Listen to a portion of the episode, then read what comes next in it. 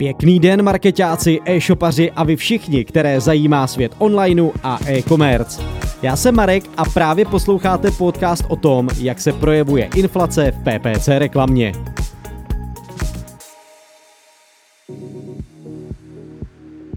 Spontánně jsem pro vás připravil podcast na aktuální téma, které se nějakým způsobem dotýká téměř každého. Obecně nad inflací přemýšlím již dlouho, protože narůstají náklady nejen v naší domácnosti, ale i ve firmě.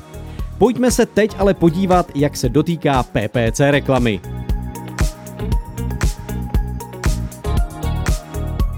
Určitě je dobré se nad nárůstem cen zamyslet, protože ne každý vidí, jak se inflace projevuje právě v onlineu, přestože se tak již děje. Z mého zkoumání reklamních účtů můžeme v PPC reklamě spozorovat překvapivé zvýšení průměrné hodnoty objednávky. V tom lepším segmentu prodeje zboží i zvýšení hodnoty konverzí, snížení počtu objednávek, zvýšení PNO. To jsou takové čtyři základní body, se kterými se setkávám nejčastěji. A proč tomu tak je? Zvýšení průměrné hodnoty objednávky a konec konců i hodnoty konverzí se zpravidla dějou kvůli tomu, že klienti zdražují.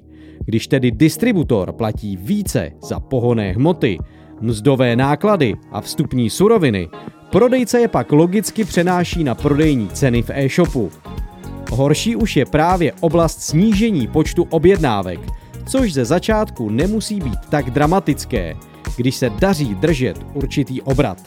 Nicméně je potřeba počítat, jak dlouho takové tempo vydržíte a kdy se dotkne i střední třídy, která brzy začne šetřit a promýšlet svoje nákupy. Finálním projevem inflace v PPC reklamě je zvýšení PNO. Výkon reklam je díky inflaci horší a tím pádem dražší. Jak z toho ven? To určitě není jednoduchá otázka, ale myslím, že se lze na situaci připravit. Základ vidím zejména v obecném vzdělávání. Doporučuji proto sledovat ekonomické ukazatele a další možné scénáře a snažit se tak aspoň trochu různorodé situace předvídat. Mezi ekonomické ukazatele určitě patří běžné informace o měnách, cenách energií a paliv, nebo v rámci konkurence můžete například sledovat vývoj skladovosti produktů. V případě B2B klientů zase počet nabídek v prodeji. To nám může trochu napovědět, jaká je situace na trhu, což pak můžete v některých strategických rozhodnutí zohlednit. Závěrem si dovolím přidat osobní radu. Dívejte se na zdražování optimisticky. Pokud máme dnes inflaci kolem 12%, stále to není 25 či 50%. Přeji nám všem hodně sil a ať se s tou inflací zdárně popereme.